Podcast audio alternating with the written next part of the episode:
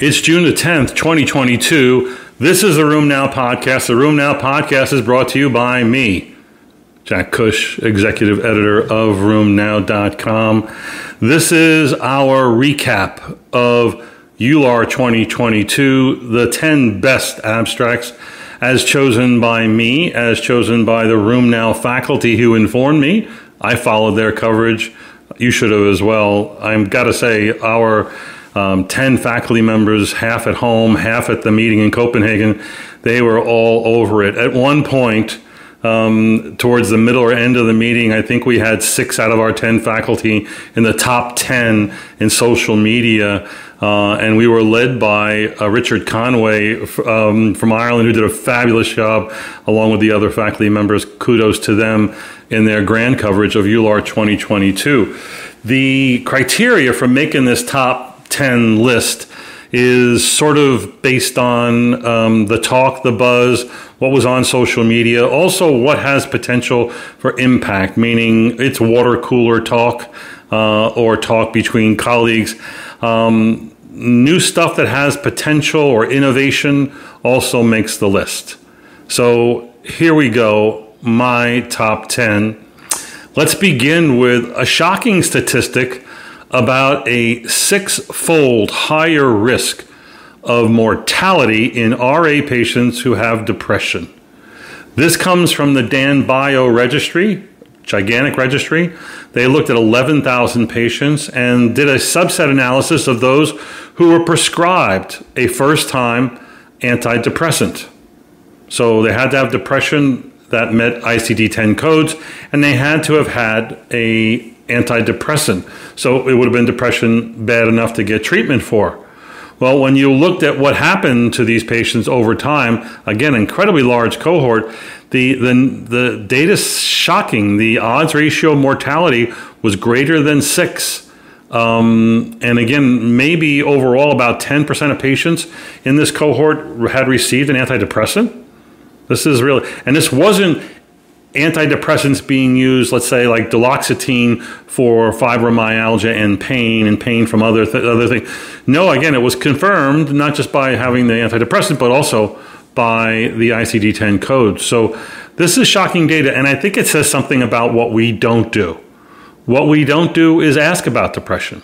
There was an underlying theme of depression, residual pain, fatigue, um, comorbidity, multimorbidity, a lot of this stuff really impacts the outcomes. And we do ask about comorbidities, we just don't ask about depression. I would strongly urge every rheumatologist to include this in their questionnaire or to ask about depression and get serious about this because it will ruin your therapeutic responses. These people will have worse outcomes. Death is maybe the worst of the worst, so this should be your reason to do so. There was a lot of buzz about the new EULAR 22 2022 updated recommendations for the management of rheumatoid arthritis. This was um, a big presentation by Dr. Joseph Smolen. Um, he reviewed the new updated recommendations and put them in perspective to the 2019 which in and of themselves were sort of new and interesting. There really weren't much changes, things you would imagine. Methotrexate first, treat the target being an important thing, shared decision making. Um, but there were two really, I think, distinguishing features of these guidelines that got a lot of discussion.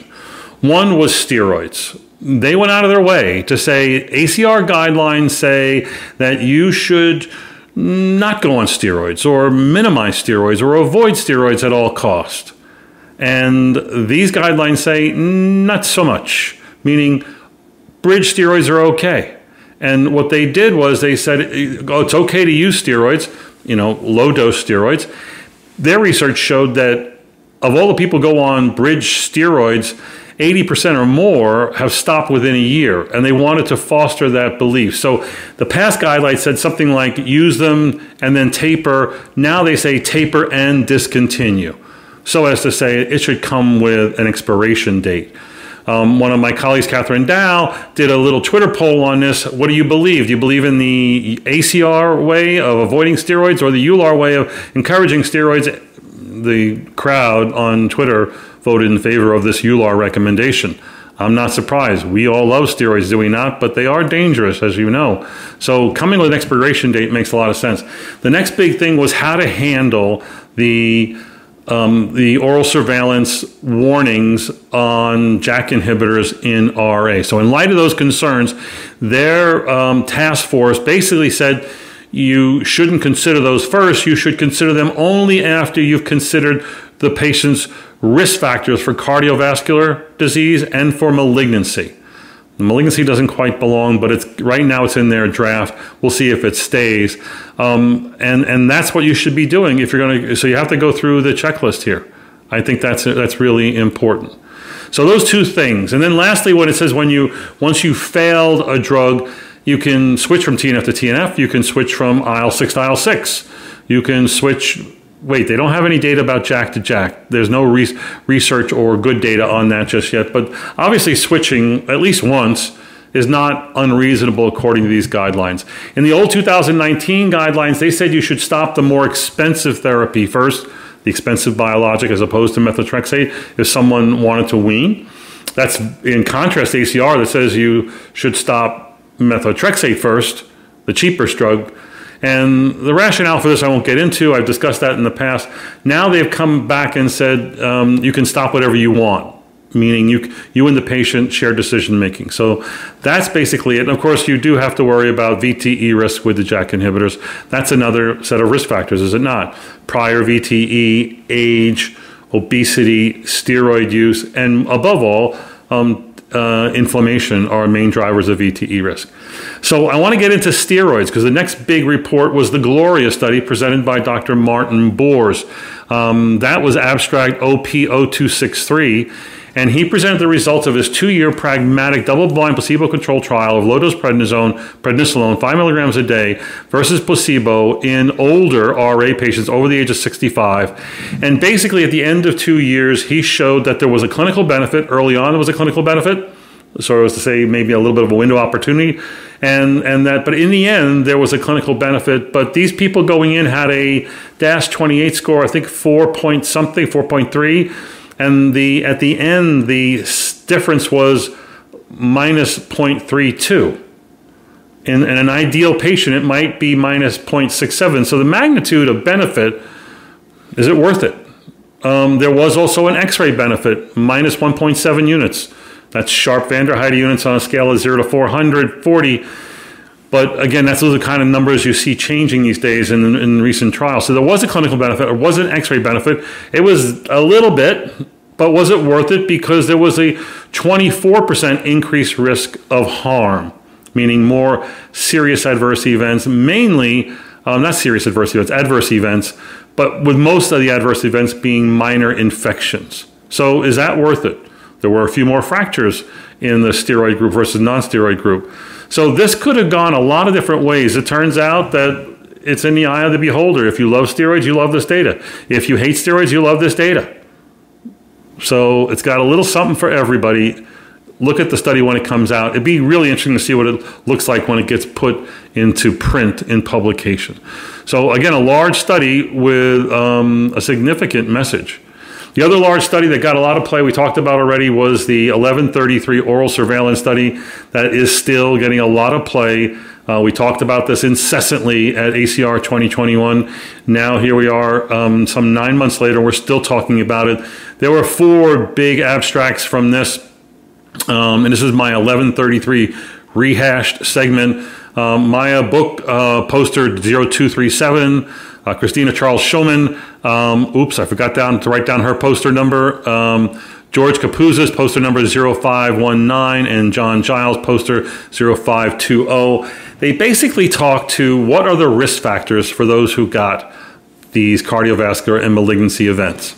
Number one, it was uh, having cardiovascular risk factors, meaning if you had a prior MI, and you know you did a cardiovascular risk assessment and it was greater than 20% you were at greater risk for future mace events major adverse cardiovascular events and also for malignancies and that in general that wasn't didn't seem to be disease activity related but I, will get back to that in a second um, and then the next big thing i guess really was disease activity and it, we do know disease activity drives vte risk That's been well published. And that showed up in this study, both in people who received the TNF inhibitor and in people who received the JAK inhibitor.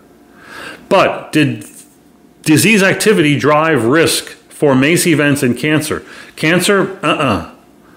MACE, a little bit, and mainly with the JAK inhibitors. So does that tell us much? Again, I think we go back to what John Giles told me. Um, was there three questions you got to ask your patients before they get on a JAK inhibitor? Have you had an MI? Do you have cardiovascular risk factors? And have you had a prior VTE? The answer to that is yes, then you might want to go on to another option before you consider a JAK inhibitor, any of the JAK inhibitors. And this probably applies to not just rheumatologists, but to dermatologists and anyone else who's going to be using um, selective JAK inhibition.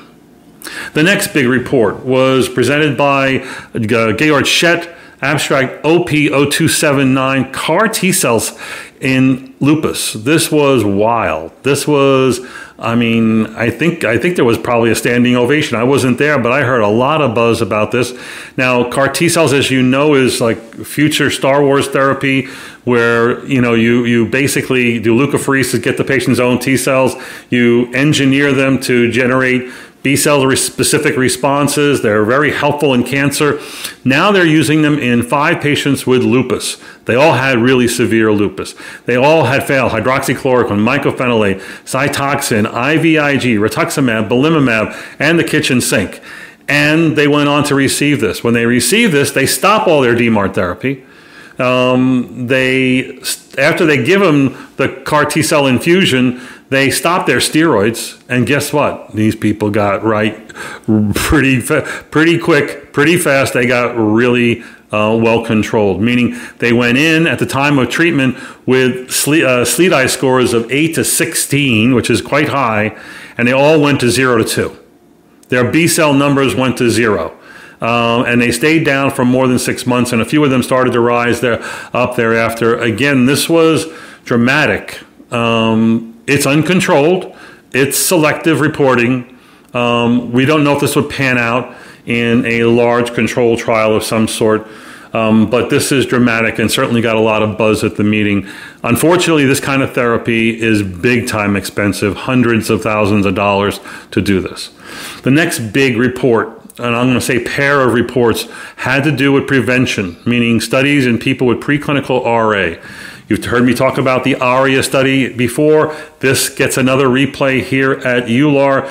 At ACR, we talked about the six month data 100 patients who were randomized to either uh, abatacept or placebo, and um, and what happened? Did they develop RA or not? And obviously, the abatacept patients did better.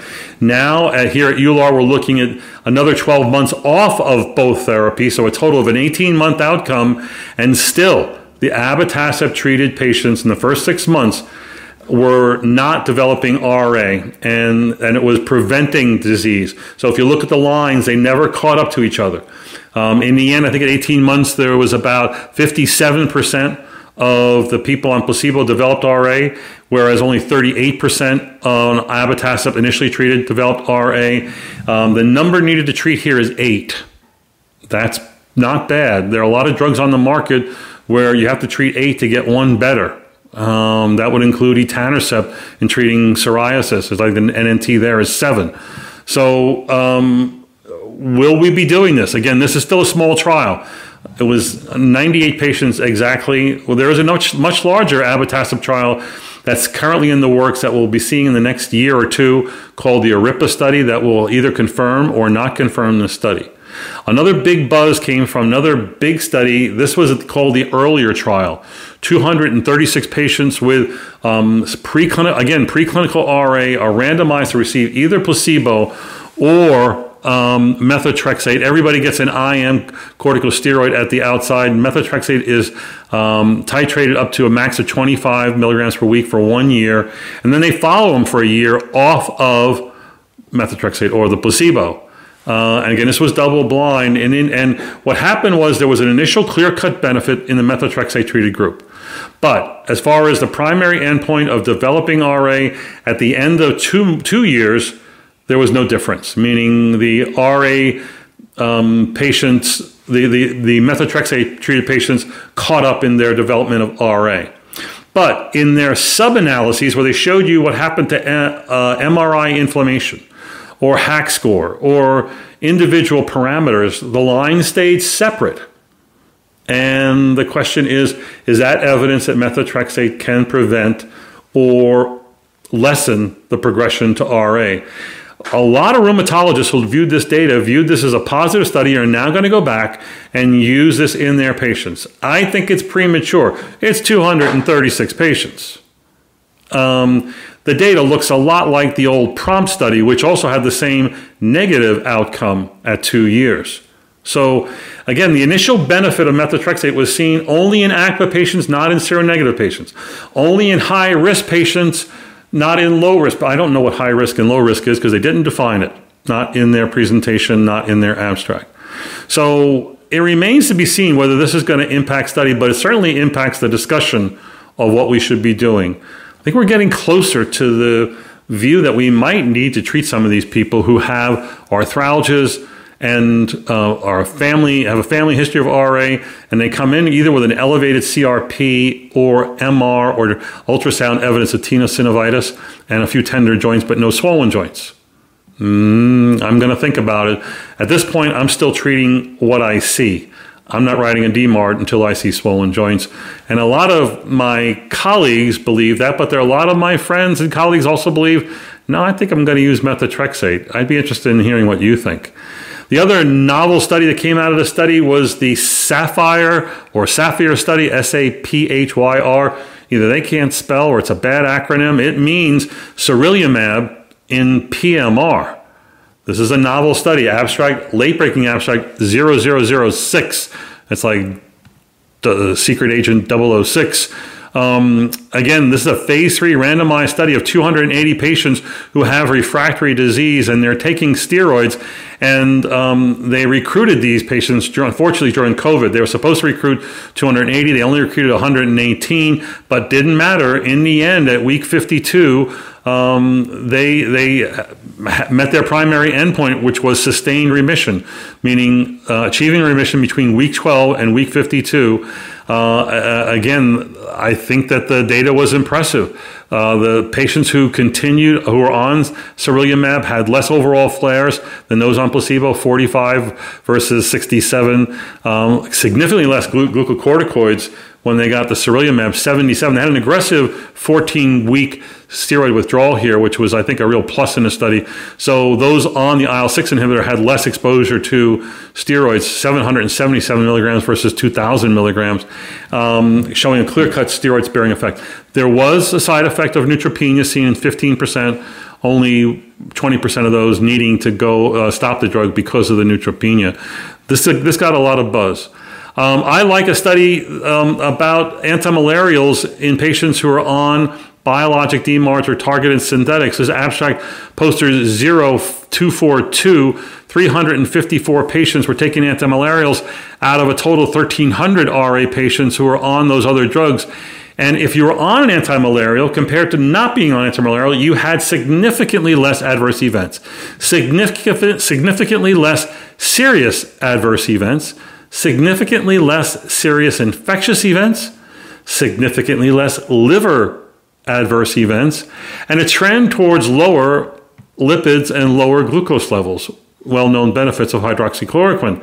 What wasn't significant was less cardiovascular events, but remember, these people are already taking um, either a targeted synthetic, a JAK inhibitor, or a biologic, which theoretically should be lowering their cardiovascular risk already. So not much more to be gained. But again, this makes that that throwaway, you know, uh, generic drug, the anti-malarial, out to be a superstar in our arsenal of managing patients, not just in lupus, but also in RA.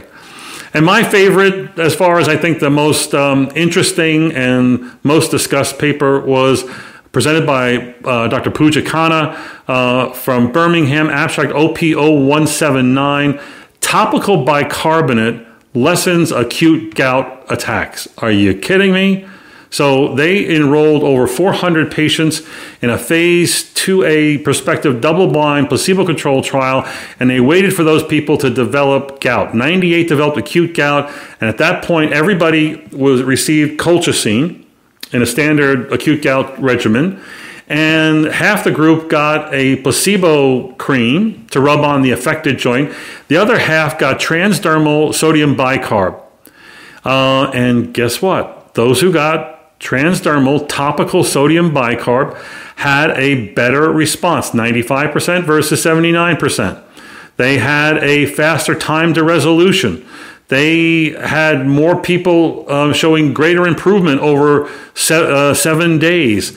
Uh, again, how this works is not known. It was postulated that it might lower intra-articular pH and allowing for less um, crystal formation. That seems a bit goofy to me, but nonetheless, uh, it's cheap, it's easy. Uh, there is actually a commercial product that does this. Um, this got a lot of buzz. This kind of blew up on Twitter, I must say. I'll throw in a few honorable mentions. My favorite stuff: serious flares cause serious. Um, serious infections cause serious flares in lupus patients. A study of 184 patients, fairly well controlled, follow, followed for six years. If you had a minor infection or a serious infection, you had a twofold increase in a lupus flare. But if it was a serious infectious event, a hospitalizable infection, it increased the rate of serious lupus flares sevenfold. I thought that was interesting. The new TYK2 inhibitor, deucravacitinib, now being studied not just in psoriasis, psoriatic arthritis, but in lupus. And in a, in a phase two study, um, this is late breaking abstract 0004. Uh, it was studied in patients with lupus. It's called the Paisley study 363 lupus patients, and the SRI4 responses were um, at, what was it, at 48 weeks was 34% placebo and 58% on 3 milligrams BID. No new surprises as far as side effects. Um, double stranded DNA levels dropped, C4 levels rose, but not much else seen. It looked like there was mostly skin and joint improvement in this trial. Uh, anyway, I think that's a real plus. Two studies with bimekizumab, the BE OPTIMAL study done in DMARD naive PSA patients, and the BE COMPLETE study done in TNF IR um, PSA patients, both showing that it works. Um, I think that we're going to see bimekizumab get FDA approved in the next several months. I wouldn't be surprised given all the positive data that we've reported here recently on RheumNow. Hope that you followed us. Um, again, kudos to the RheumNow faculty. Um, uh, Yus Yusof, um, Aurélie Najm, uh, Rachel Tate, Kathryn Dao, Antoni Chan, um, Eric Dein, Richard Conway, Janet Pope, Jeff Sparks, um, myself, and I'm forgetting a few, um, and shame on me for that. Um, but they did a fabulous job. Uh, you should follow them on Twitter if you want to know what's going on in rheumatology.